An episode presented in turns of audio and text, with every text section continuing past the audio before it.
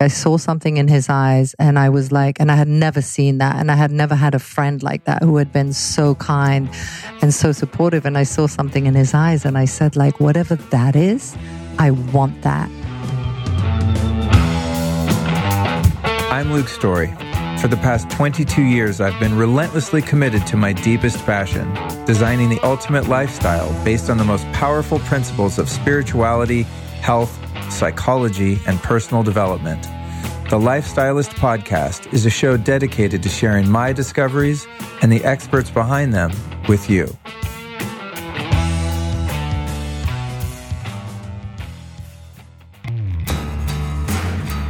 Yo, I am super pumped to share with you beekeepersnaturals.com. Now, if you heard episode 175 with founder and CEO Carly Stein, you know exactly what I'm talking about.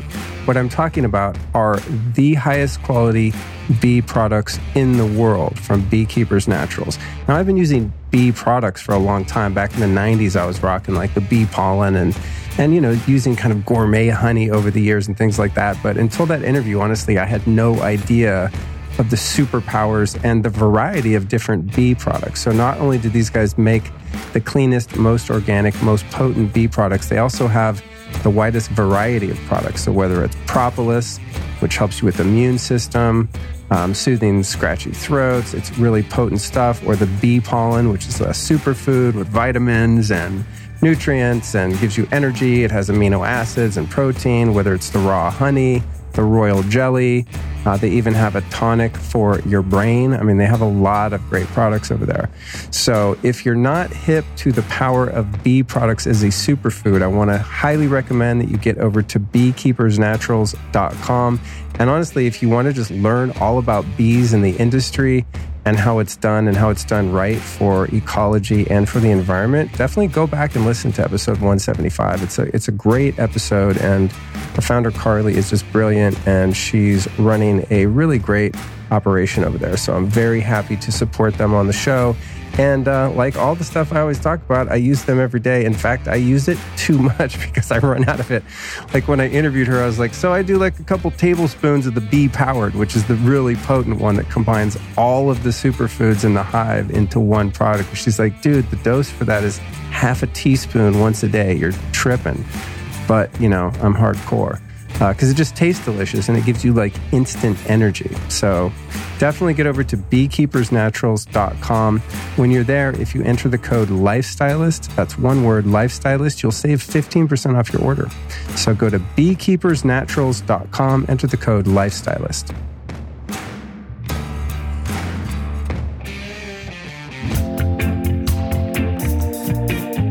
Our sponsor, BLUblox, is one of the easiest ones for me to plug because I wear their glasses every day. I have a pair sitting here on my desk, and as it gets later in the night, I'm going to put them on.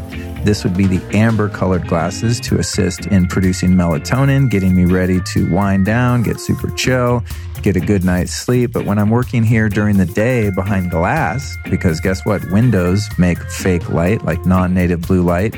I'll wear the yellow ones or working on a computer or a phone. I'll even wear the clear ones that just block the really gnarly, narrow spectrum of blue light that our devices make. So everyone's learning now that the light in our environment is really important, and BLUblox makes it super easy for me to manipulate that light to be more healthy. What's really cool is they have non prescription, prescription, and readers with free worldwide shipping. And they also have an epic service where you can send in your own frames, which is awesome. So you could get some old sunglasses that you still like the frames of and turn them magically into blue blockers. So go to blublox.com. That's B L U B L O X. Use the code Lifestylist and save 15% off. And while you're protecting your eyes and your sleep, you might as well pick up a Remedy sleep mask while you're there. It's a really cool sleep mask that's 100% blackout has zero eye pressure and complete darkness, also with worldwide shipping. So if you're going to protect your sleep with the blue blockers, you might as well get the eye masks too. They're really great for travel because, you know, when you go to hotels, no matter how hard you try, there's always some damn light that snakes through. And I hate that. So I love the Remedy sleep mask for that. So again, go to blublox.com. That's B L U B L O X, blublox.com. Enter the code Lifestylist at checkout and save 15%.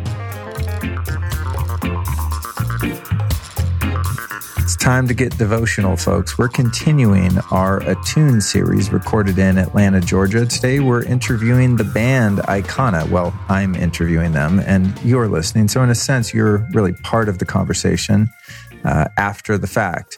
Our guests are Sukhdev and Akahdahmah, the duo known as Aykanna. They passionately share their joint vision to express freedom, unity, peace, and love through their work with sacred music quantum healing, and Kundalini yoga. Their love for one another, as well as our Mother Earth, is really infectious and spreads through their music and teachings, and most certainly through this conversation.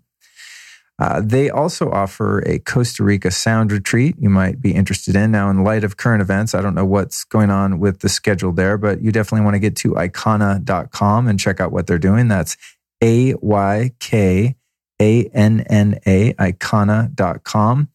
Here's what we talk about in this conversation what first led them to the Kundalini yoga lifestyle. And I'd like to note that this episode was recorded well before the recent Yogi Bhajan conspiracy and scandals that have come out, uh, which is why we don't mention it in the conversation.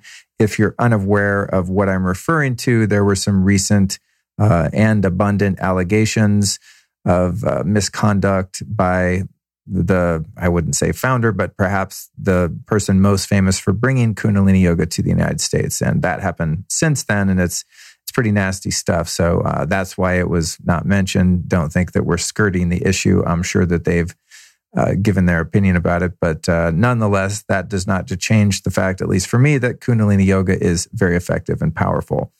And in fact, uh, we talk a lot about it in this episode. We talk about the science of Kundalini Yoga and why exactly it works, how to deal with grief, the root causes of addiction, and how yoga and meditation can assist in recovery, the role of shamanic plant medicines and how to reconcile addiction recovery with their use, the power of mantra music, something I believe in most definitely. In fact, my home on most mornings is filled with mantra music and many times during the day, but especially in the morning. That's when I get my groove on.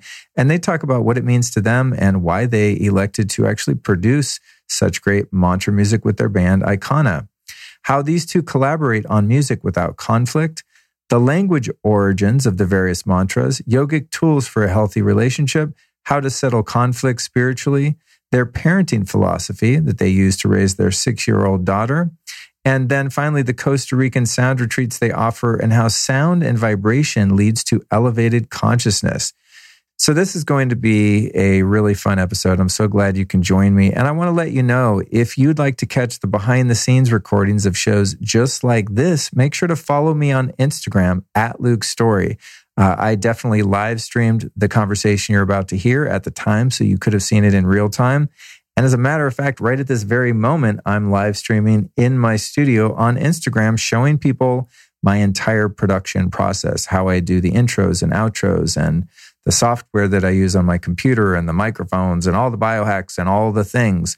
So definitely follow me on Instagram at Luke Story. And if you want to take it a step further and you're a user of Facebook, I'd like to invite you to join the Lifestylist Podcast Facebook group. It's a private group with almost 6,000 people in it at this point, and it's a great place to post your questions and get answers from me and other members of the group. I also take questions from the Lifestylist Podcast Facebook group and turn them into solo Q&A episodes. So you might just get yours uh, read and answered on the show. So go into Facebook and search the Lifestylist Podcast group. You're going to find us. We'll let you in and we will hang out and have a good time. So that's the social media plug of the day. Don't forget to tune in next Tuesday for a very special conversation with my girlfriend and former Lifestylist podcast guest, Allison Charles, where we discuss the miraculous nature of our relationship and all the good she's doing in the world. That's episode 275 next Tuesday.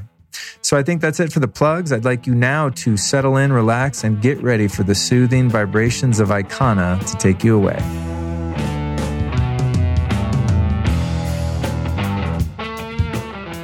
Welcome to the show, you two. Thank you. Hi, Luke. Hi. I'm really happy to I- be here. I'm happy too. I love interviewing couples. Oh, yeah. Yeah, I've done that a couple times before. That's right. Especially couples that work together. I think that's a really interesting dynamic. I've it is. I've tried that experiment a couple times. They're they're not no longer standing, so I can't wait to talk about that. Oh, we love Uh, that. We love that. How did your group Aykanna come to be? Was were you guys together before, and then you made a group, or did you make a group and then become together? Wow. Great question. Yeah. Um, it's a long story, but I'm going to give you the short version. We met in 99 at the Landmark Forum. And I noticed he was playing music at some kind of celebration there. And I asked him, I was putting together a, a nine piece band back then. That's when I was doing hip hop. And I was signed with Alanis Morissette's management in LA. And um, I basically asked him to come play percussion in that band. And so he came, and that was two years later after I met him. And so we went on that whole ride for four years and played a lot around LA and, and, you know, talks of a record deal and lots of things going on. Um, I was in addiction back then and kind of hit a rock bottom. Um, and we were still really just playing together. And he was um, a healing minister with uh, an herbology practice. Um, and I basically came to him for healing after we had played music together. And I started working with him. He started prescribing herbs to me. He introduced me to Kundalini Yoga. This was back in 2004. And so we started taking that journey together. And I started doing Kundalini Yoga. I fell in love with the mantra. I fell in love with the music. I felt like it was just, it, it was just such a natural expansion of where I'd been. And I, the music business, which I'd been in since I was 17, was so devoid of, of any uh, real connection um, and really spirituality, which I didn't know. I mean, that word is, is very expansive, but I didn't know that I was ultimately looking for a connection with myself. And so through the work that I did with Aka, which spanned a good two years, um, part of that was Kundalini Yoga. And inside of that, within the teacher training, I started playing the mantras. We started playing together. Uh, and then Kia Miller, who you probably know, um, she asked us to create two and a half hours of music for her yoga DVD. And we just started playing in her classes at Yoga Works in Santa Monica. And so we did that. We made the music, and all of a sudden we were heading to a Kundalini festival, and we just looked at each other and we thought, well, we should probably print some of this music on a CD and take it with us. And we did that, and we got to the festival, and we gave the CD somebody, and from there it just took off, and it, it, it gave us a path. It's not like we decided to be a mantra band. It really called us, and it was an act of service of savor actually that called Aykanna into being. I think there's some roots to that as well, because I had been involved in a medicine music project called the Urban Shaman. And, you know, this, this yearning to calm the noise of the heart, calm the emotional noise that I didn't know was anxiety or depression or post traumatic stress from family trauma. And I was invited to a Kundalini yoga class during this time, 2004. I thought it was some weird sexual thing because in my looking to understand sexuality, I had been studying Tantra and the Kundalini was associated with Tantra, you know, so I kept refusing the invitation, you know, being a healing minister and at the church and everything. Um, and it was a service. The healing ministry was a service to, to the community. And I really wouldn't say I am the healer. It was more of creating programs where people could be an administrator, a minister of their own gift. And she was the minister of music. And how can I help guide them to understand how the value of their gift, how it can take care of their life and their lifestyle, as well as be a contribution to uplifting humanity. And I went to a Guru Singh class April 8th, 2004. It was a Thursday night class. And he broke out with the music, broke out with the mantra. And I was like, wow it just opened my heart. I felt the most peace I had felt since I started practicing Qigong. And it was just the most incredible thing that moved me to the front of the class afterward and asked him, Can I bring my conga to play with you during class? And he said, Sure, come on. And that was the beginning of being connected or creating the connection between music and this idea of mantra yoga uh, this this way of guiding our mind to serve our soul, which establishes a deep internal peace from our experience. And that was the, the the impetus that began to grow and grow and grow and grow into what you see today and what she was mentioning as well. So that's some of the roots of that. Did you also have any background with uh, addiction issues? I didn't know it, and I did. Um, right. I come from a culture where if you go to see a therapist, then something's wrong with you. So for the most part, you know, people in my neighborhood or the community I was around, they look to work it out the best way you can. Most of the time, it's just work through it, push through it. You either have some substance that helps you get through it, but the substance is not considered as helping you get through it. The substance is more about belonging to the community of folks you're with the, the people that go to the club, the people that DJ, the people that play sports, people that are in the studio playing music. You know, these these substances that were ways of living, um, which in a sense originate as sacred plants, whether it was the cocaine or or even the heroin or the alcohol, you know, or the marijuana. You know, for example, alcohol is is a way of extracting the essence of a medicine plant, so it can go. The essence can just seep into your being. You don't have to worry about digesting it. But we want to extract the good feeling, hmm. yeah, yeah. right? We want to extract what Yeah. what we think is benefiting us. You know, it's the trap of good or bad and right and wrong. Yeah. I guess a lot of it, you know, the poison's in the dose and in the intention. right? yes, I remember when that's I when I first quit drinking, which was, uh, was coming on 23 years ago. Mm. I got really into healing and herbalism and all this stuff. And a lot of the good extracts are in ethyl alcohol. You know, if you want your chaga mushroom extract, Right, whatever. Right, right. And I remember being so paranoid. I used to boil the the extracts, you know, and I'd, I'd boil like a fifty dollar little bottle down to you know one dropper full, and be like, "What the hell?" Right, and then right. eventually I'd be like, "All right, let me do two drops, make sure I don't go off the rails." And then Right, you know now I don't even worry about it. yeah, yeah. But but it, it is interesting, you know. It's it's Yeah. not like alcohol's good or bad. It's Right. It's kind of like you Where know what's are. the tool being used Mhm. for. Mhm. Um, so in your case, I'm I'm really fascinated in people that have kind of gone down the shadow path of Mm. addiction and things like that Mhm. because, in my experience, so few of us make it out to tell the tale. That's right. right. And Yeah. uh, you know, the the statistics are not in favor of people who have issues, you know, acute issues with addiction. So what Yeah. was what were the kind of primary um, tools that you were able to use to get out of that and Yeah, absolutely. live that good life you're living now? You know, I, I think that that for me, um, Aka and having somebody there that I saw something in him initially when I met him, and this had nothing to do with attraction. It really was like I saw something in his eyes, and I was like, and I had never seen that, and I had never had a friend like that who had been so kind and so supportive. And I saw something in his eyes, and I said, like, whatever that is, I want that. And I was at the point where I come from a long matriarchal lineage of suicide and just of addiction all around my family. And I just knew that it was my moment. Like I was either going down that road of my matriarchal lineage or I was going to do a 180. And so I just begun the process of, of, you know, doing Kundalini yoga. You know, he introduced me to veganism. We went to Sweat Lodge. We fasted. I mean, I went on a two year rigorous, what we call the spiritual warrior training with him. And he was there the whole time holding my hand and I had community through Kundalini. I was in 12 step. I did so much at the same time, you know, and as an addict, like I was deep in addiction with class A drugs and everything.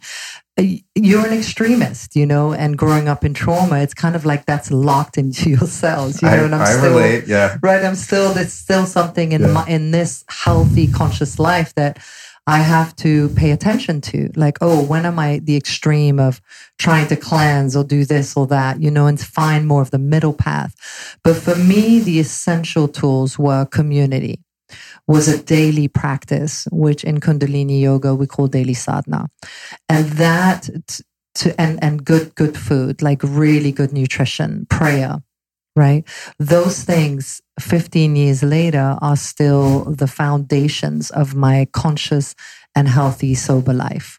I have a daily sadhana, I have community, I pay attention to what I eat, you know, and my prayer is active and exercising and all of that. I think it's it's really a lifestyle. It's a consciousness. And when you can get out of the consciousness of addiction, And it's really through surrounding yourself with inspirational people who are on the path and who are living that life. Then, then I feel like that this, this, there's a real chance, you know, to really come out of addiction. Uh, because I think isolation and disconnection creates addiction. Yeah, absolutely. Yeah. I, I always contextualize addiction as at the core of it is existential loneliness. Mm. You know, it's like uh-huh. I, I, think that's what mm. leads us, many of us, at oh, least, oh, yeah. into that. You know, is just there is no connection, there is no safety. You've experienced trauma. There's no way to express it or process it in a healthy way. Yeah. So it's like I have my one friend. You know, I remember when yeah. I was a kid, like smoking weed. That was yeah. that was my legit best friend. Right. you know, it's like kids have invisible friends. Exactly. My friend was in a little Ziploc bag. Exactly. You know, and that was like if I had that, I was safe because mm-hmm. I could mm-hmm. change my perception of the world instantly. That's right. If I started to find that my perception of the world was uncomfortable, I knew I couldn't change my outer circumstances, right. but I could change the chemistry of my body and brain mm. to have a different lens. You know, it's like a lens shift.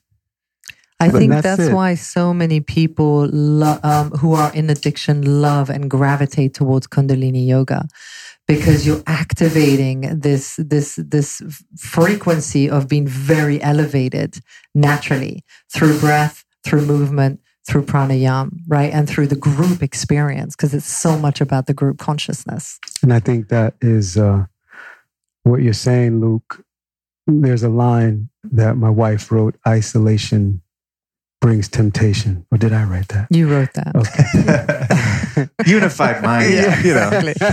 it's all one. But you know that that idea I, as I said earlier, I didn't think I was addicted because I didn't grow up in a culture that thought about addiction. It was just Where'd make, you grow up? Jersey City, New Jersey. Oh, okay. And then at 16 I moved to New York.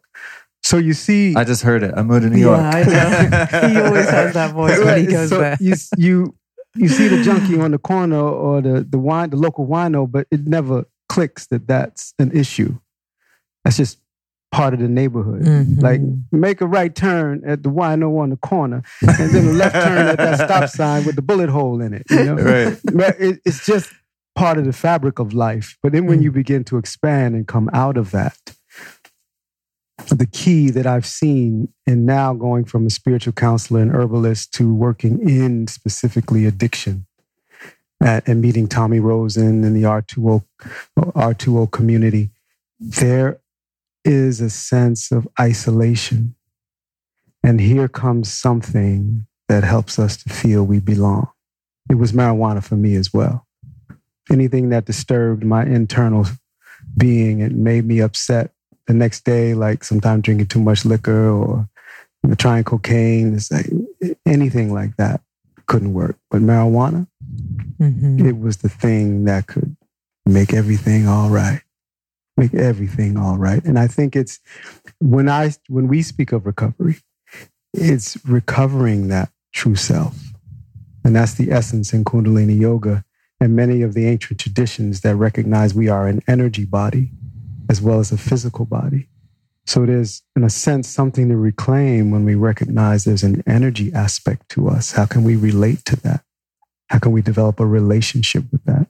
Because that's all the cocaine is dealing with anyway, and, and the alcohol and the marijuana, if we take those big three, and then all the pharmaceuticals.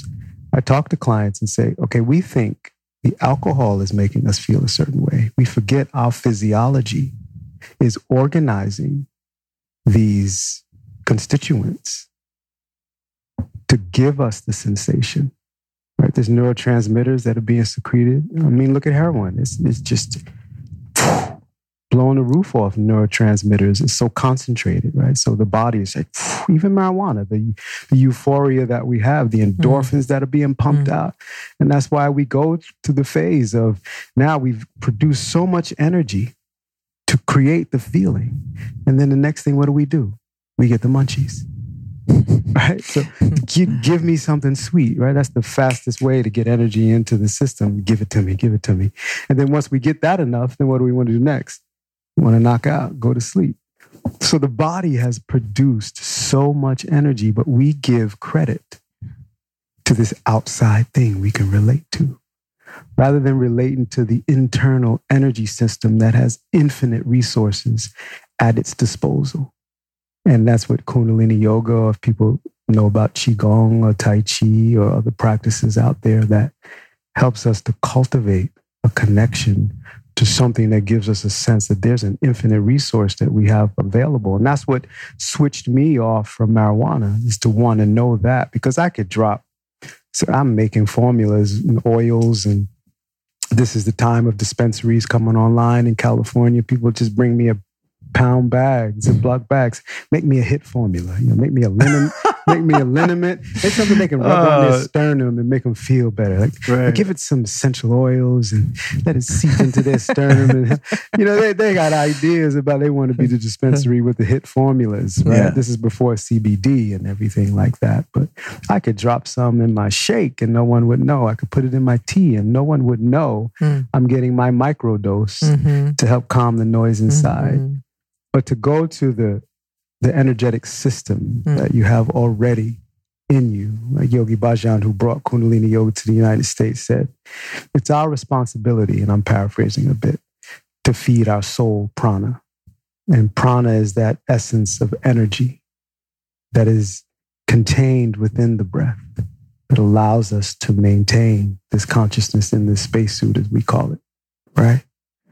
And here we are with this infinite energy at our disposal that can help us to feel anything we need to feel as a solution to what we don't like or what causes us to have isolation.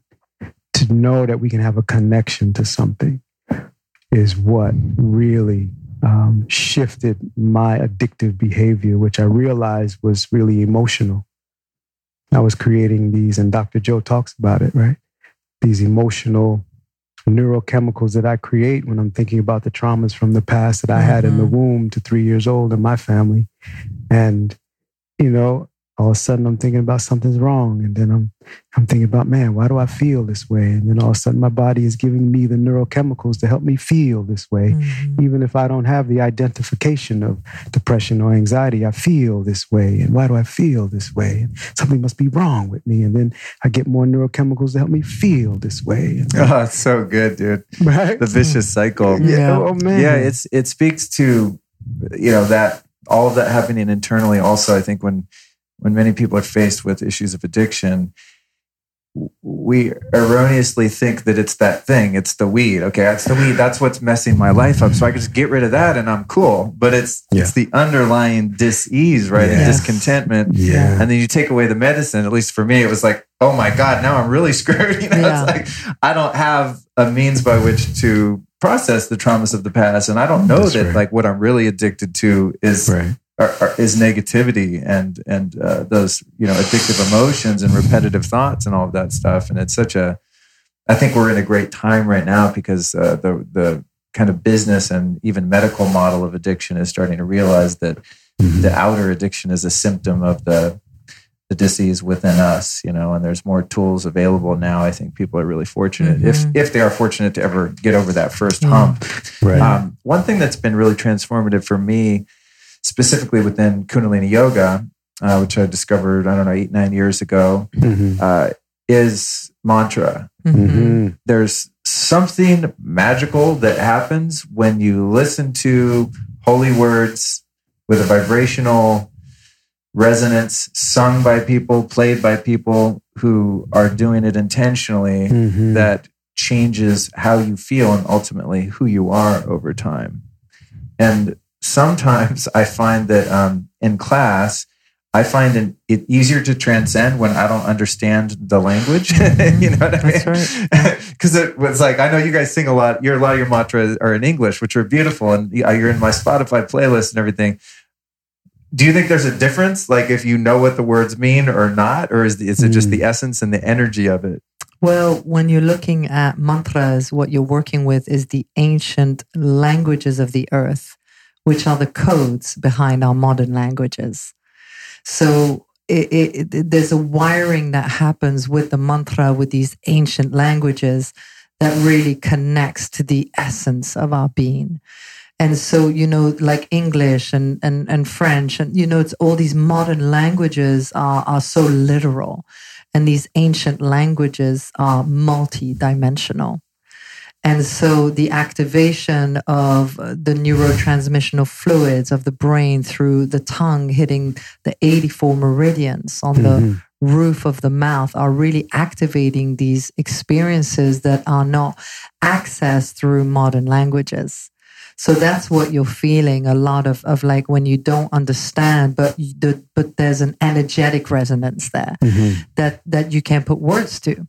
Um, and that has a very specific um, activation, like different mantras activate different things, right? So when you chant Rama Dasa Sase So Hung, with the tip of the tongue and the way that it's moving, it's activating and opening certain parts of the brains that are going to feel and connect to this healing, blissful, connected sensation, then you might chant like a mantra like ha, ha, which is from the navel. And then all of a sudden you're really activating your life force energy and your personal will and your power. So different mantras have these different experiences. Mm-hmm. And, and because we're so locked with the English, with literal, and I think that English mantras are also very valuable yeah.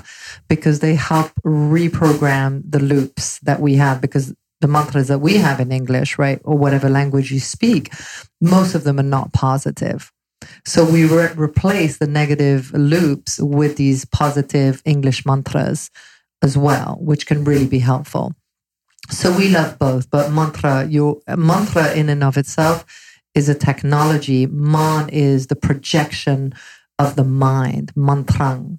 And so it's bringing light to the mind and how you're projecting light into the mind so that your projection from your being into the outer world is that of light. It's that of connection. And then everything, when you're in the light, you're feeling love, you're feeling connected, you're out of fear, you're out of the darkness, right? So I'm sure Aka has some. Well, I was just going to say, you know, anytime someone engages in a devotional activity, what we call the bhakti yoga, right? that devotional activity of using the voice, there is a transformation that has an opportunity to to blossom in the beginning was the word, right? This this vibration that we're engaging. So whether it's uh, English or, or native language mantra, as you were saying earlier, that intention of utilizing an aspect of the universe, whether it's a physical substance or what was taught to us, the sound, they're living beings.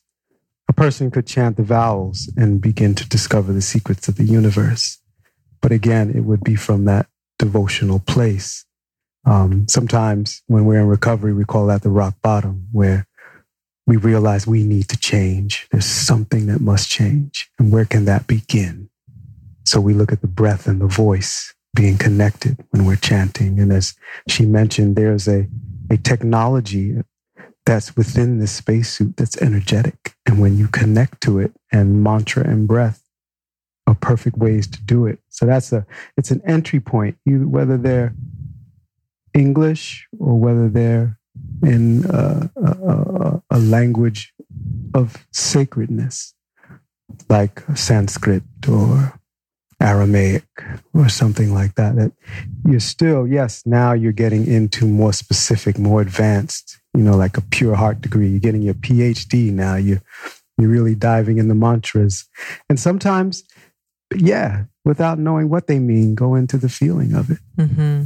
You know, let let it ignite from there because we fell into the language of meaning and words, and it was more tonal. You know, mm-hmm. there was a mm-hmm. vibration that was coming out of you that was uh, maybe a lower vibration, then I'd respond with a tone to raise the vibration. But there was no looking at you as bad for your tone or looking at me as good for my tone. It was just this connectedness to toning and allowing the universe to speak through us. And I think it's happening for us now in this Aquarian age. Yeah, I do yeah. too. It's, something else that's been interesting to observe is the uh, popularity of sound healing and you know the crystal yeah, bowls yeah. and gong and these sound baths and stuff, um, mm-hmm. which I I think first experienced in Kundalini yoga at the end of a class.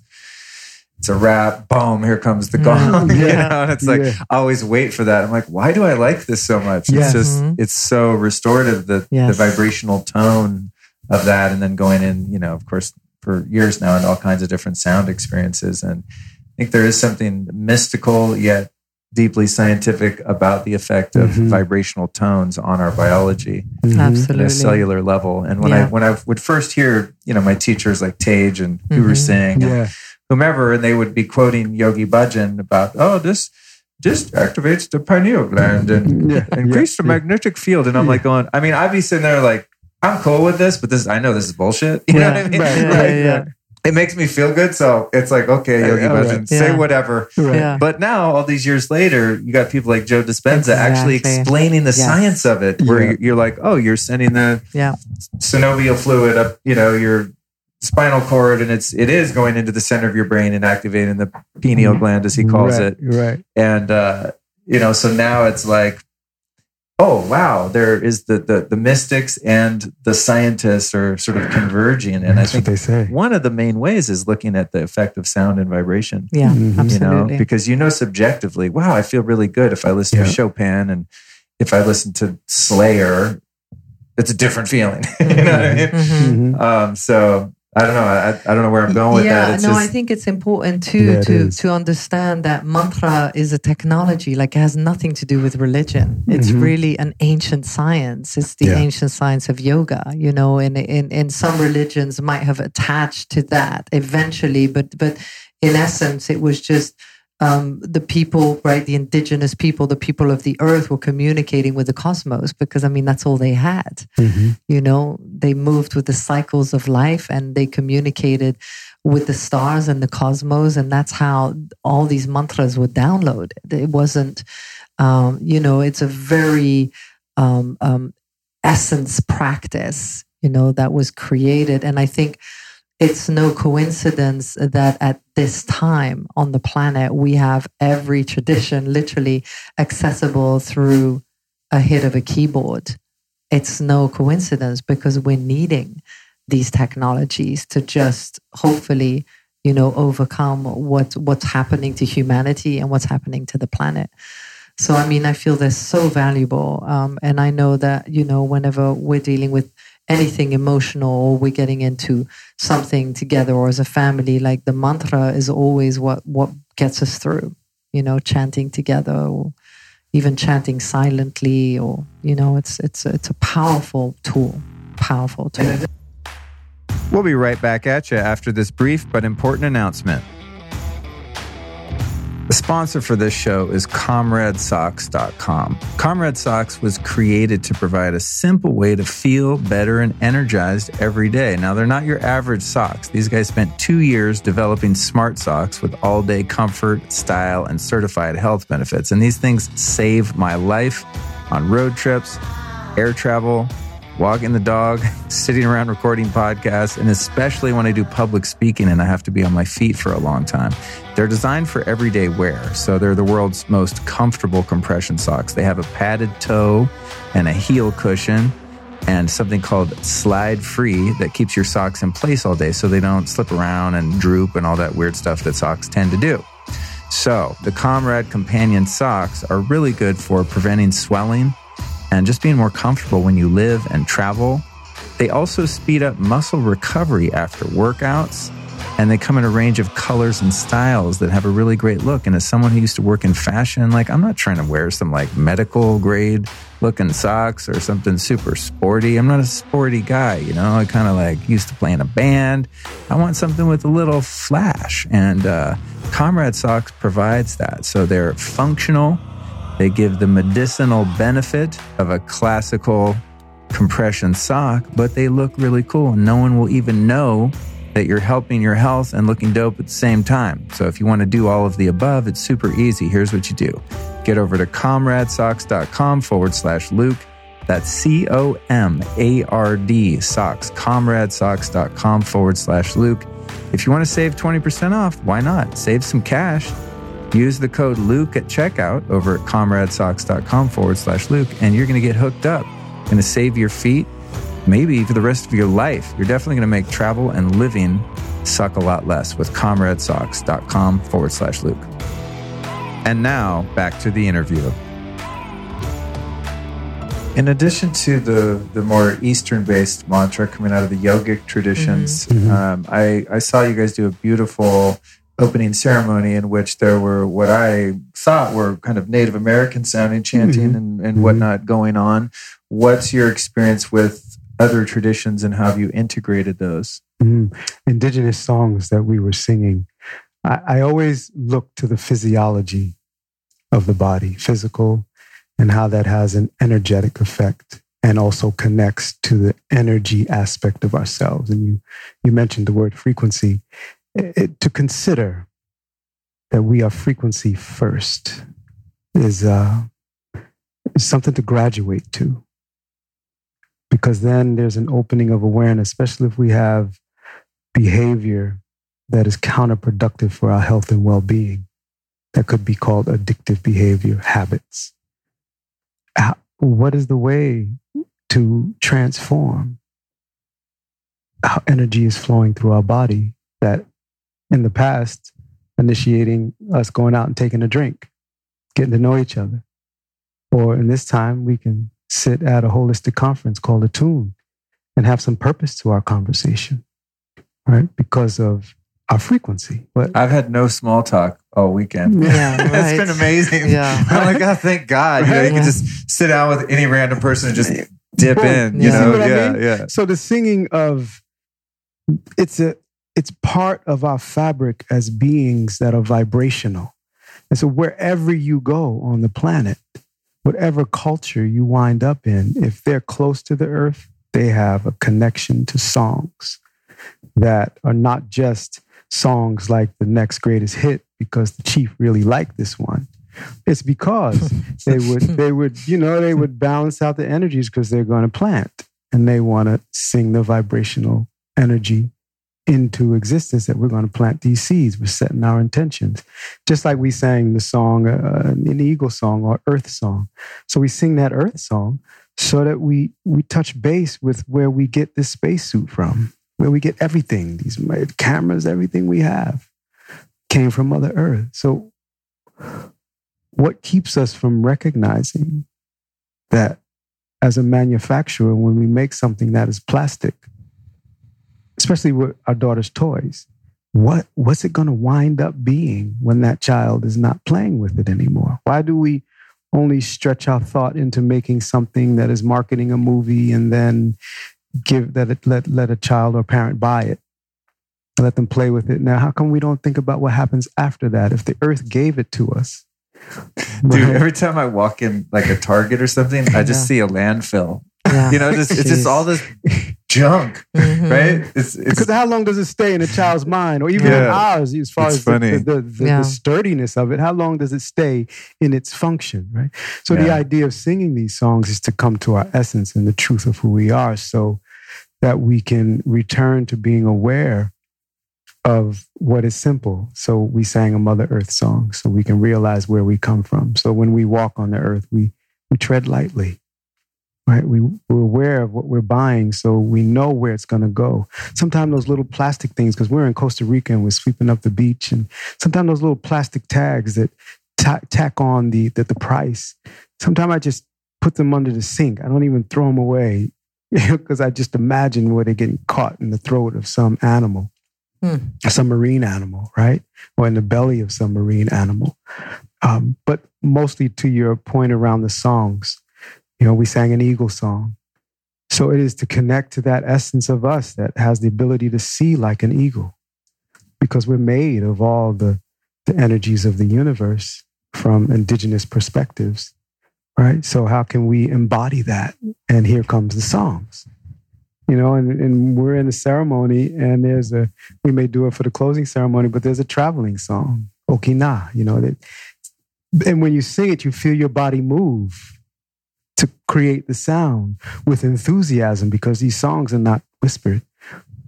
Take way, you know, these are sung so well the earth can hear us. Oh, you guys were bringing it in the opening Yeah. ceremony. That's why I was like, I want to ask them about what this yeah, is. Yeah, and I, I would just like to relate, you know, Aka, that initially all this came before Kundalini Yoga. Aka's been sitting with this tribe um, up in close to Ojai, up on the Mhm. 33 for over 20 years.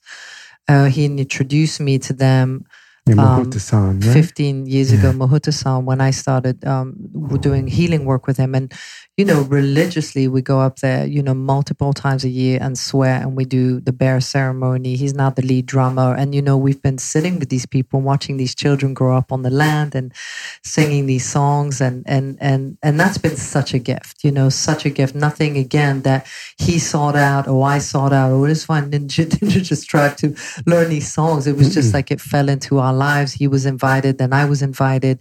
And then all of a sudden it's like you want to keep going there and you want to keep showing up and you want to serve and you want to be a part of, of their mission and you want to understand their ways. And it became another healing path. Like the sweat lodge for me became like a, a dual path to Kundalini, very, very important for me and my recovery and these songs i mean these songs are so so healing mm-hmm. and we sing them often as a family um, you know and and we've been given i always want to say this but you know by turtle hawk who who was the chief who recently passed of that land or who was the caretaker he would never call himself a chief yeah. but he really gave us permission to share these songs and mm-hmm. sing these songs and yeah and you know i think any any anything any practices that can help us to reconnect to the earthly ways this is what really our family's right. mission is about mm-hmm. it's like let's get back to nature yeah. you know it doesn't have to be uh, drastic it doesn't have to be extreme but let's just connect to these earth songs mm-hmm. let's connect to how we used to eat and and how we take care of ourselves let's slow down let's put the technologies away mm-hmm. let's go on walks let's be in nature let's get barefoot in nature you know just simple little practices and technologies that we can do as a family on the daily mm-hmm. to stay more connected. Yeah, let's talk about that connection because you mentioned this isolation earlier and we were talking about addiction. But imagine I went to this land and Lauren is Turtle Hawk's oldest son, and all of his children. You know, he has eight children um, with Bonnie. And imagine I go there and about four of his children, you know, they're still some in diapers and still just walking around. And Lawrence, about maybe six or seven years old. Oh and now gosh. here we are today. And Turtle Hawk would always say that. And and the his daughters so diligent about making sure and supporting their mother, about having this this nonprofit, this intertribal preserve to continue and battling with Ventura County and, you know, all the things that happens mm-hmm. in, in the behind the scenes. You know, we hear the songs and we see, but just the support that was given to Turtle and Bonnie by their family, by their children, right? Turtle Hawk would always say that these ceremonies are for the children. Thinking about the mm-hmm. legacy that we have to pass on so that they know where they belong in their responsibility to being in communication with what the earth needs and how to share these songs in ways that helps to meet that need. Because i've seen some miracles around healing but the big thing i wanted to share with you is around legacy and creating connection because now lauren has stepped in. And it's no easy task. You know he stepped into the role of being the leader of the ceremony and you know, and he's in his late 30s, mid 30s, and so this is something that Turtle Hawk talked about. So for 20 or so years, and I've watched the, the Vietnam vets, I've watched those that not just were having addictive problems, but they have served this country and they're dealing with the issues of serving this country and trying to find solutions the best way they can, which may be viewed as addictive behavior. I've seen them come and and this ceremony means something so dear to them and to have the guidance of this man so dear to them right?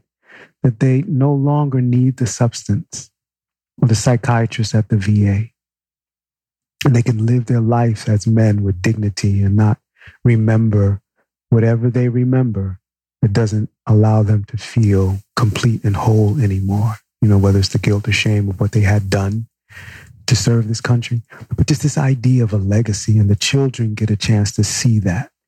So in our lives, what are we doing? These songs, these mantras, you know, Yogi Bhajan created a community. It's more about the village of people that gather around these concepts. In a sense, we think they remember something. This brings me to a question uh, in mm. terms of the legacy and passing on and keeping traditions alive. Uh, I'll preface it by saying I'm not someone who strives to be politically correct.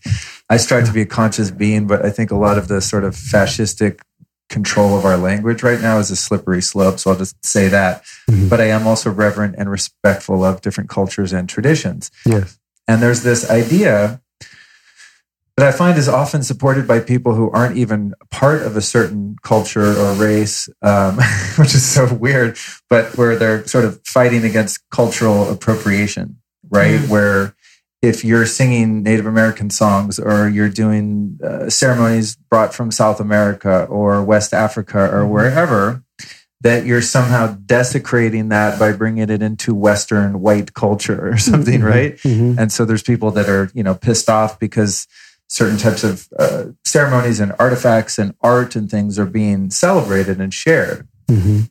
And I kind of see that perspective, right? But at the same time, I look at myself as a teenager who's listening to the Rolling Stones and Led Zeppelin, who culturally appropriated blues from Mhm. African Americans, Mhm. right? Mhm. Yes. I would have never bought a Howlin' Wolf record if it wasn't for Keith Richards. Mhm. How, how was. I going to find out about Muddy That's right. Waters or Howlin' Wolf or Miles Davis or That's whoever, right? Yeah. So That's it's right. like, that's right. well, that someone needs to carry on the tradition, and how do you do so in a way that's ethical and supportive of the lineage? In other words, if everyone stops culturally appropriating, then culture ceases and there is no legacy to carry on because you're not allowed to do that without breaking some sort of unspoken rule that's made up by arbitrary people Mhm. who are easily offended. Mhm. Such a great statement. Yeah. You know, I, and me coming from Europe, right? So coming, so not being American, uh, I, I'm really a, a, a world being. I was born in Belgium. I moved to London at age 11. I've traveled the world. I came to LA when I was 25. I grew up around black music my whole life. It just was what I was into and where I was drawn. Um, so in London, a very eclectic, you know, um, um, raising. I just, I, I, my normal friends were African, were Moroccan, were Latino, were West Indian. I came to LA and it was very, I felt very segregated, like landing in Santa Monica and feeling like, like, where's my people? You know, so for me, I have such a different lens on that and and and I have more of this world embracing view of that the intention behind what we're doing right as an individual how we're singing those songs how we're honoring those uh, that came before us that gave us Mhm. the permission to sing these songs Mhm. how you know the mantras you know being so solid in our daily practice and so devoted to the practice that it it feels like second nature to sing these mantras you know so for me it's much more of this this this worldly uh, perspective of embracing one nation. Like there is no separation. We're all one people. We all have the same color blood. You know so that's where i'm coming from with it. And i think that in america it's very different. And there's a lot of these kind of issues that get raised up and talked about. And i think it's important to a certain degree but at the end of it like we are just a human being. We are a soul having a human experience. How can we be the best human we can be?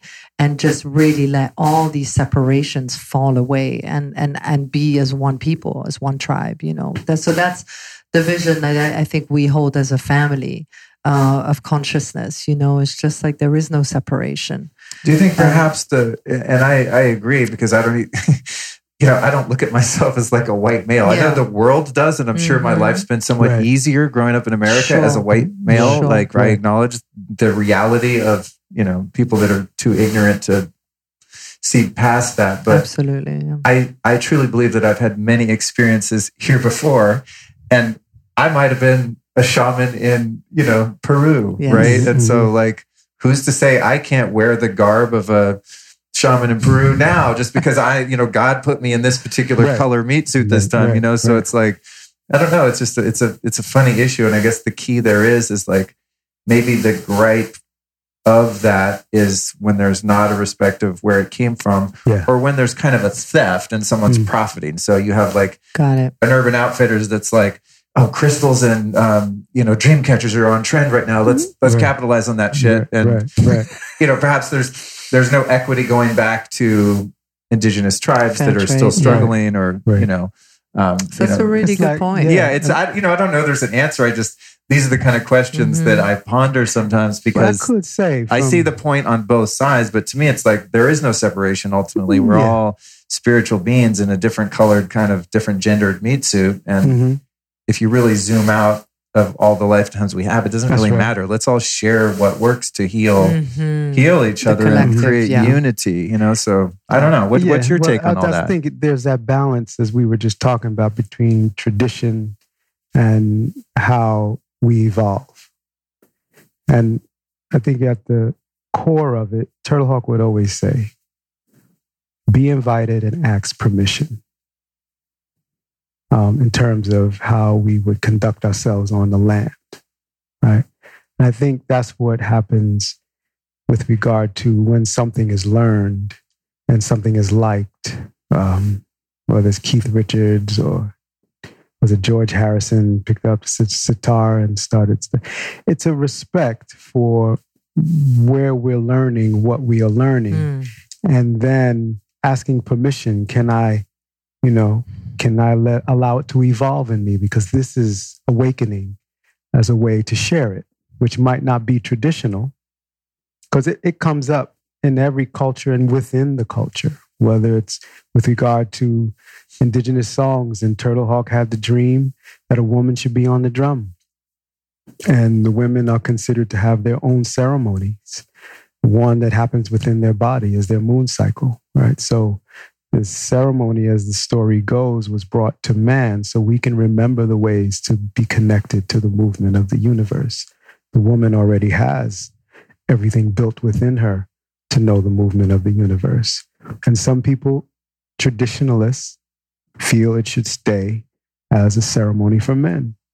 And Turtle Hawk had a dream that a woman should be on the drum. And people were upset about that. So here's a here's a a, a line. Are we going to trust in what's being spoken to us and, and speak that out to everyone who's concerned? And if they disagree, will we not do it? But I think the respect is in expressing it. So listen, I'm feeling this, I'm hearing this as I'm playing this beat. You know, I, I don't want to be disrespectful to you. How do you feel about that? Mhm. and um, they'll say how they feel and then you know we we sit with that. And what is the best for everyone? You know as we ask different my wife will ask permission to teach certain courses in a certain way from the elders. And i think that's the key. We we we we're in a youth oriented society and the traditional ways are held by the elders. Mhm. and there's this separation where we maybe the elders are holding on to what they think should be traditional and then the young generation coming up is saying but it needs to change and you know how can we right. right how can we That's right. connect That's such a good point, Aka. Yeah. Really a good point. Yeah. Yeah. so about that connection is back to that connection once again what's best for everyone Yeah. What serves the highest good? what Yeah, I guess And that's to ask permission, you know, be Yeah. invited and ask permission. Those two simple things, I feel like they've gotten me really far.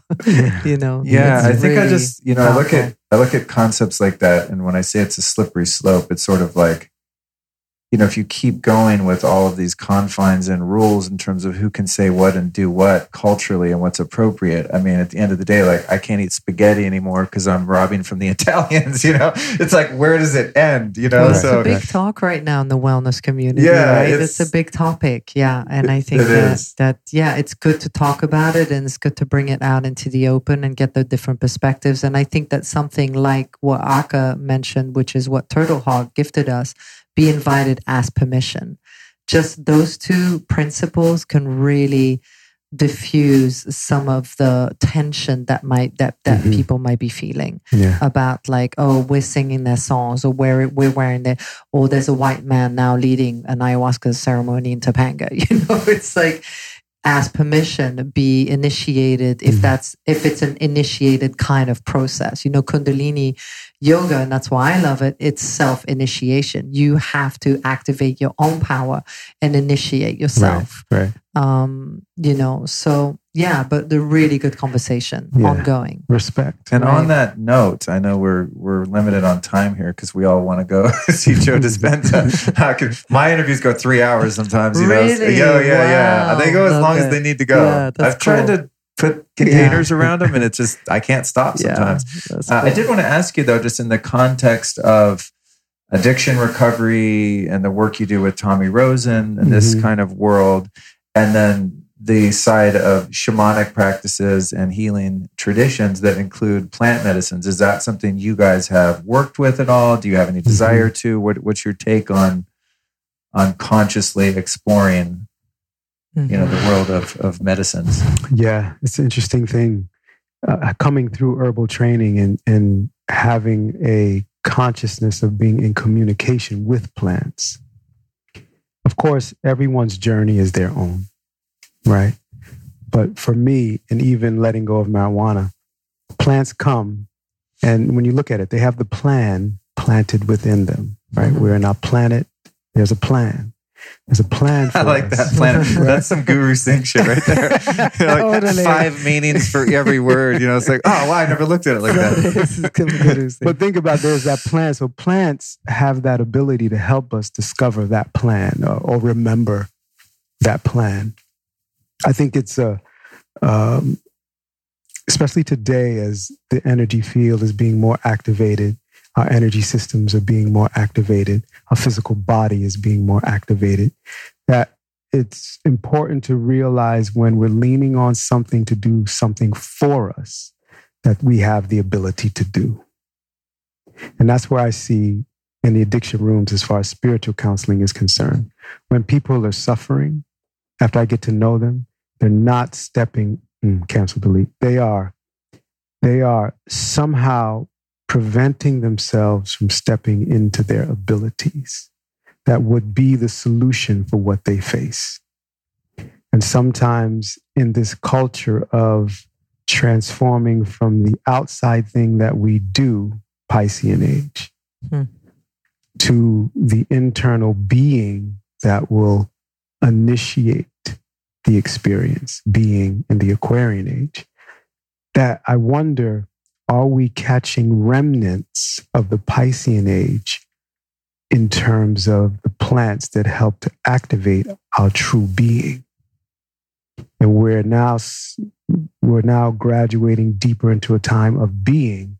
So now what is the infinite energy system designed into us that allows us to access that energy? Now let me tell you what opened my eyes to that. In practicing qigong, I um, met a Tibetan master. And what she does is she will chant the mantra into water. And that will be your medicine.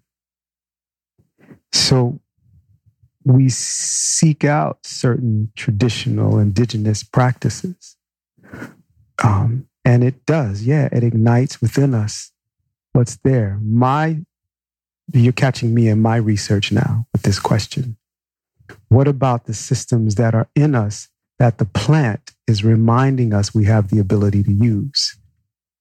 Are we taking an extra step outside of our ability, giving it to the plant to do for us, then experiencing it, and then hopefully recognizing that we have the ability? Or do we gravitate to the communal aspect of that? And it gives us a place to belong with other people that are on that same journey. And then we gain significance by being with other people on the same journey rather than really focusing on the essence of what's calling us to connect to that plant in the first place. Mm. Where, where, where are we in our consciousness as far as our journey, and where are we in thinking about connecting to ourselves, that whole connection piece or isolation? Because we've seen it. You know, the spiritual ego can slip into the isolation, and that isolation mimics itself as belonging to a group. That's with this master. And that's where they feel they belong and safe. But when they get out of that, the medicine keeps working because the, the plant medicine wants you to be you. Plant medicine doesn't want you to rely on it, from my experience of Mm. being with plants. Mm.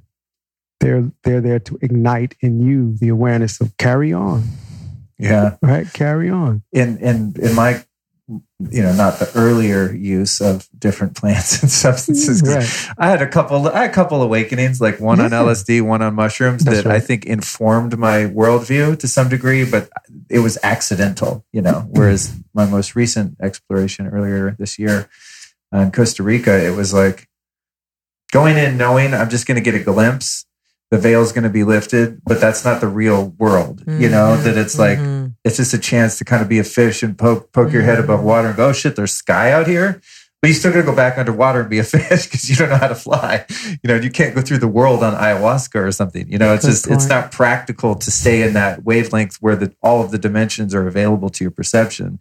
So it's just like a peek at, oh, okay, I get what's there. Let's put let's close that box back up, Mhm. Go back in the world and take that knowing or those realizations or healings back into real day to day grind. Yes. Driving in traffic, going to the bank. And that's where the You know? daily practice, the daily sadhana, which is really the foundation of all the work we do and the work that I do with my woman's school, it's it's the heart of any transformation. Mhm. So if you're coming out of a ceremony and you don't have a daily practice, Mm. Get yourself one because then you will be able to prayerfully implement you know the realizations and and the different realms that you've opened up within you right? The medicine that you've opened up that must be a daily practice. I mean i must is a strong word but i mean that's been my saving grace Mhm. is the daily sadhana before the sun rises. It's like everything. Oh, you're my You hero. know, it's my my dream in life and my goal is to sun gaze every morning, you know, Yeah. which is difficult to do in Ojai, you know, to get the because you have yes it's in that valley. Yeah. I'm- Yeah. I want to move there, but I'm like, I don't know. I got to find a vantage point for the sunrise, and then you got to That's go really far to get the sunset because that one mountain is in the way, you know. Yeah. right. But the days when I am able to do that, this Mhm. morning I got out there not a little bit after sunrise and Yeah. did you know my breathing, grounding, shirt off, like mm-hmm. praising the sun and all that. And it just has a, I mean, it's just a completely different day. absolutely There's nothing that compares to that. And Mhm. I think that someone could utilize things like that as a, as a regular um, discipline yes and probably achieve, like you were saying, what's on the inside that you could get a glimpse of by sort of taking a fast elevator Mhm. to a certain plane of Mhm. consciousness with medicine, right? Where you, you're like, Mhm. oh, I'm on the 32nd floor. yeah Shit. You Yeah. but there's the other path, which is kind of climbing your way on the stairs, you know, and it's like you, you keep that vantage point as you go. So I don't, you know, I don't know if there's a right or wrong, good or bad. Yeah. To me, there's not. It's all No. useful in its absolutely own context. yeah It is. absolutely and there's been you know it's been proven that, that that they've done studies with people who have been deep in addiction about 60% benefited from those kind of ceremonies and have stayed sober and then 40% haven't you know? So there is genuine studies out there that are showing that and i think it's a very individual path.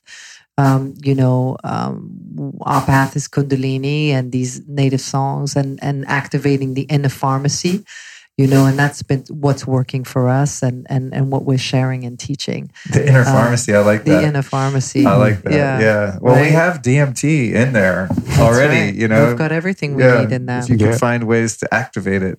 Yeah. Um, all right, so we got to get out of here. Uh, real quick, I'm going to give you lightning question, and that is, and you can each answer and give me three three teachers or teachings that have influenced your life and work that the audience might be able to go uh, study up on. Hmm Mm, mm. We'll go back and forth one and one. Um, I would say Yogi Bhajan from the Kundalini tradition. hmm I would say George Washington Carver. Incredible, right? The man who talked to flowers. Interesting. Yeah, yeah. He can clear the space and say, "Hey, dig up under here," and there's a rose bush. No And he'll- way. And he'll take the soil out, separate it into pigment, then draw by, I should say, paint by hand the rose bush that he saw. Holy crap! So, I mean, the idea of having that connection to creation is what he teaches me. Cool. Yeah. Mhm. I would say the Sufi master Inayat Hazrat Khan, who wrote uh, The Music of Life. Mhm. That book and those teachings have had a big impact on me. Yeah. Yeah. And um, the secret life of plants. Again, nature and me, that's my medicine. Yeah, Mhm. So anything that helps to really, I'm with you on that. yeah. Um, for me, like all the ancient women, feminine mystics, you know, Mary Magdalena and and and all those those ancient mystics that have really the feminine that have really awakened um, um, the feminine aspect, the Shakti aspect of, of what it is to be a woman and to be in the flow and to nurture the earth and nurture ourselves and each other with that feminine touch. You know, that's been a big teacher right now for me. Yeah. Cool. And there's a book called The Prayer of the Cosmos. Mm. And that was influential in in growing up Baptist and doing my training in the First Evangelical Church of Christ. It was a book that put the teachings, the essence of the teachings from the Middle East into perspective. And this is from Aramaic, the Lord's Prayer and the Beatitudes are broken down from a metaphysical, literal, and a cosmic meaning. Because Wow. that's how that's how Mhm. Aramaic should be interpreted. But you know, Latin or Rome, you know, these languages are literal. So we didn't get our Father which art in heaven. So when I need my Father, where is where how am I going to connect? But in the first line of Aramaic is Abunda Bweshmaya, the great parent of creation that dwells in the center of creation. and that's where Aykanna comes from, that Mhm. that line, the fourth line. Thy will be done on earth as it is in heaven. Nechwe Sivianak Aykanna, the Bushmaya Afba'ara, right? So that Aykanna is that just as, it's that link. It's that Pipeline. connection, that pipeline, with that connection we're talking about Mhm. that allows us to experience heaven while we're in earth. That's dope. That reminds me a lot of uh, Emmett Fox's work, hmm you know, scientific True. Christianity, kind Yeah. of Mm. True. doing away with all of the, the metaphor, you know, Yeah. and just getting down to the essence of what it's That's actually right. saying. Because I, I never grew up in religion or church, but uh, Right. years ago I got into Emmett Fox's stuff, and I was like, "This is the Jesus stuff. This is dope. Like, Right. I can do this. You know, this, Right. this works. You do what it says on this page, your life's better. It's very Yeah. simple." Exactly. Well, thank you guys. Uh, lastly, where can we find you online? Website, social media, any of that? We're at aykanna.com, um, Spotify, you know, on Instagram, Facebook, YouTube. Um, Aka has a platform under akajackson.com. Yeah. And I have a woman's empowerment school under shaktischool.com. So Awesome. there's a few places. Cool. But mostly you'll find us on Instagram. Yeah. Sukhdev, Aka, Aykanna. Right. Great. Awesome. And you guys can find all those links in the show notes too. Well, thanks for joining me. Let's get out of here. Thank Right. you. So that brings this episode to a close. Thank you so much for joining me. If you enjoyed the show, please share it with a friend. And uh, don't forget to check out Aykanna's music. You can find it, of course, on Spotify. I'm listening to these mantras all the time, and they're great musicians, very uplifting tunes. So I encourage you to support the work that they're doing. And as I said before, you definitely want to follow me on Instagram at Luke Story and join the Lifestylist Podcast Facebook group and get all this stuff behind the scenes. It's really fun. And uh, I like it to be a two way street. I want to get to know you because you listen to the show and you know me, but like I'm sitting here by myself recording, you know? So social media is the way that I get to interact with you. And I really enjoy doing that. So follow me on Instagram at Luke Story. Join the Facebook group called The Lifestylist Podcast. Now, we've got some upcoming events that have changed dates, and I just want to say that they are, of course, still subject to change based on all of the craziness going on in the world.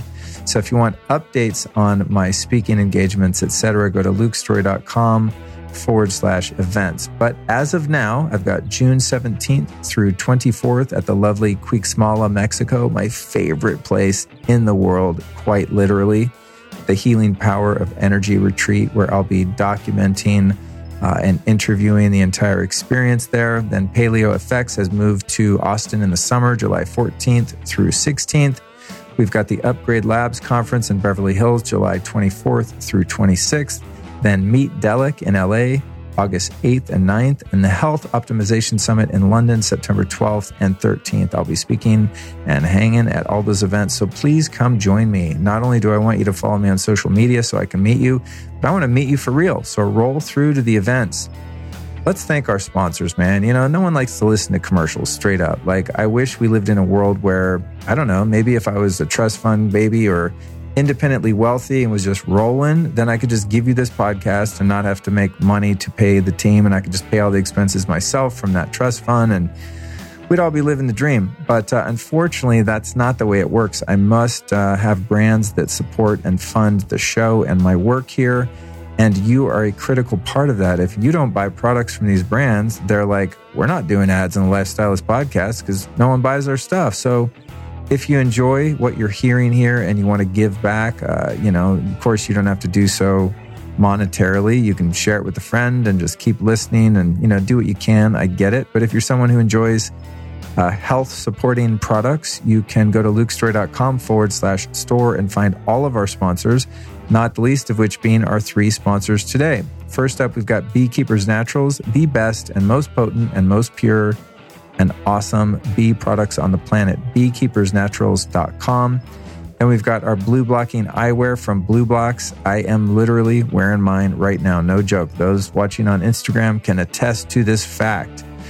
Then uh, we've got Comrad socks. Now, I'm not wearing them right now, but I actually wish I was. It's weird. Like, it's kind of hard to plug socks because people are probably like, what? Socks? Why don't socks? I already have socks. No, you don't. You don't have Comrad socks, dog compression socks, these really tall ones that these guys make, which by the way are actually really cool looking too. They don't look medical or old people or weird. Not that old people look weird, but they wear weird socks typically.